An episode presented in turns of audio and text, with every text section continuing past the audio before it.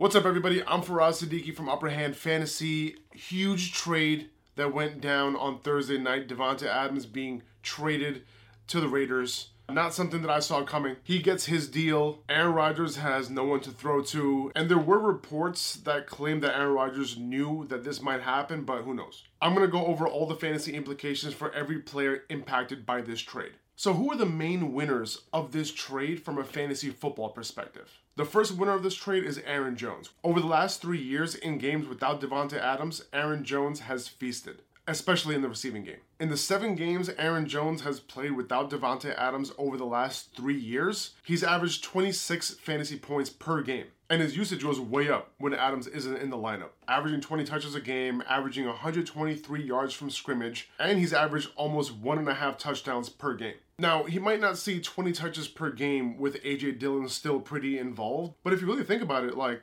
12 to 13 carries per game, 6 to 8 targets per game in a world without Davante Adams seems doable to me. And that can result in, you know, nearly 20 opportunities per game and that 20 touch game here and there can happen. With a large percentage of that coming in the receiving game, which is really what matters here. I think Jones went from a pretty volatile RB2, high-end RB2-ish, to a low-end RB1 borderline RB1 type of player who is going to hit, you know, those RB1 ceilings more often than he did last year. The next winner is obvious, and that's the Raiders offense. Now, this might surprise you, but Josh McDaniels has actually been a pretty pass heavy offensive coordinator for a majority of his career. Out of his 16 years as either an offensive coordinator or head coach, he's had only four seasons where his team wasn't top 12 in pass attempts per game.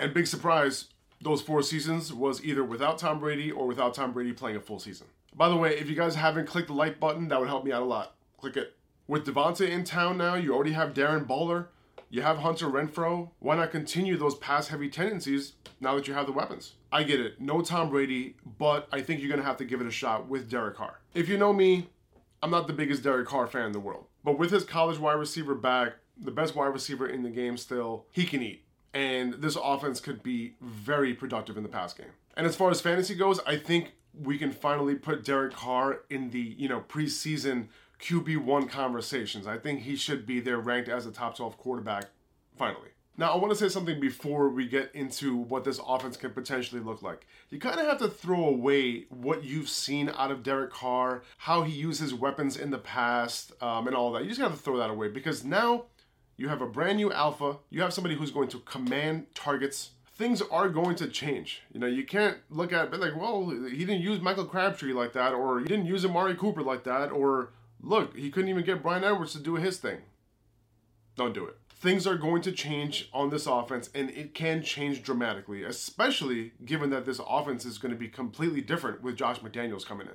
Now, I don't think Davante Adams is going to be the same guy in terms of production as he was with Aaron Rodgers. I think most people would agree with that. And with Aaron Rodgers, Davante Adams since 2016 has averaged 20 fantasy points per game. Since 2016.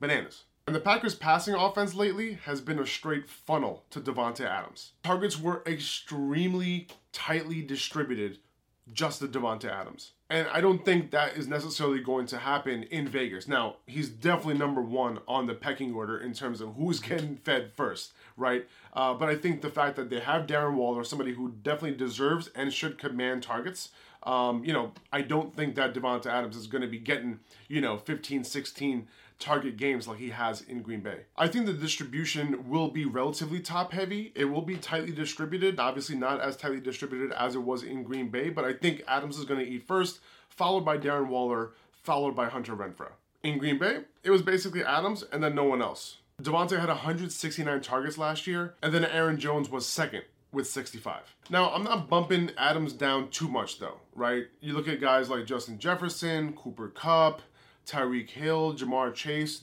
That's basically it. Those are the the four main guys that I'm willing to take over Davante Adams next year. You can make a case for Deebo, Stefon Diggs, maybe, but that's a conversation for another day. So, still a top five wide receiver in redraft leagues for me in 2022. He would be number one if he stayed in Green Bay with Aaron Rodgers. There was a ton of defensive attention on Darren Waller last year, and I think introducing Davante Adams into that offense is going to make Waller so much more efficient, and I think his game is going to be taken to another level production-wise. I think he remains like the tight end four, you know, behind guys like Travis Kelce, Mark Andrews, Kyle Pitts, and I think there's a little bit of an argument that can be made to put him above Kyle Pitts. On the low, I think this can become one of the best receiver duos in the league. Hunter Renfrow was a PPR machine last year. He was an every week start and every week PPR wide receiver two.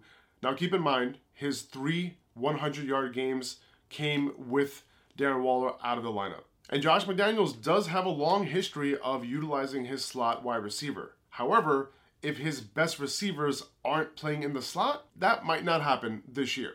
I think Renfrow can still be a top 36 PPR wide receiver and every week wide receiver three, but I don't really want to draft him as a top 36 wide receiver. I don't think he's going to have that weekly ceiling, and I just don't know if he's going to have that floor that we've been depending on over the past season, really. So, depending on the price, I might be out on Renfrow, but if I can draft him as like a top 45 wide receiver or so, you know, with a little bit of room for error, I would much rather do that. As of today, which is the day after the Davante Adams trade, he's being drafted on underdog as the wide receiver 32. I'm really not sure what to do with this Raiders backfield right now. The Patriots have never shied away from three man committees, and there isn't a guy in this backfield where you're like, you have to feed him, right? I don't think Josh Jacobs is that guy where you're saying like oh, you, you have to give him the ball, you have to give him touches. And they haven't even shied from three man committees in the past, right? They have Josh Jacobs there, they have Kenyon Drake there. So now they have somebody who they might consider their 1A, but they might consider Kenyon Drake their 1B. And they also just brought in Brandon Bolden from the Patriots, who played that passing down role when James White got hurt. Brandon Bolden is very familiar with the offense, so you know there is a chance that he does see the field on offense and isn't just limited to special teams as he's done most of his career. I'd still expect Josh Jacobs to be the primary back, the primary goal line back, so there is a solid chance with this offense taking a step forward that he ends up as like a solid RB2 because of that double digit touchdown potential. Aaron Rodgers, though, man, he has no one to throw to. It's a sad life. Well, listen, he just got paid, so I think he's chilling. But from a fantasy perspective, I don't think he's going to be that guy. He has Aaron Jones to throw to, who is, who is now his wide receiver one. I'm not going to elevate Allen Lazard. I'm not going to elevate Marquez Valdes-Scantling if he does resign. It's hard to bet on the Packers doing anything right in the draft. But I would bet that the Packers use an early pick on a wide receiver. But who knows? This is the same Packers team that drafted A.J. Dillon when they have Aaron Jones and then extended Aaron Jones. This is the same team that drafted Jordan Love when they had Aaron Rodgers and then they extended Aaron Rodgers. This is the same team that drafted Amari Rodgers, who didn't run more than 50 routes even though he was healthy last year, and the Packers had a ton of opportunities at the wide receiver position. Oh shit. Deshaun's gonna go to Cleveland? That's crazy. By the way, I just found out that Deshaun Watson wants to go to Cleveland, so I guess I'll do another video on that later. Now, Aaron Rodgers can still do his thing, but I don't think I'm going to be ranking him as like a top 10 fantasy quarterback. As things stand right now, as his weapons stand right now, I just I just can't do it, especially with Aaron Jones as his top option. Now, he's got it done in, in multiple games without Davante Adams. I'm not saying he can't get it done, uh, but that's in a small sample size. In a larger sample size, in the course of a season, I don't think Aaron Rodgers is going to put up big numbers, especially given the fact that he doesn't scramble. So for fantasy purposes, he's going to have to throw a bunch of touchdowns, and I just don't see that happening this year. Let me know what you think of this trade in the comments. Thanks for watching, guys. See ya.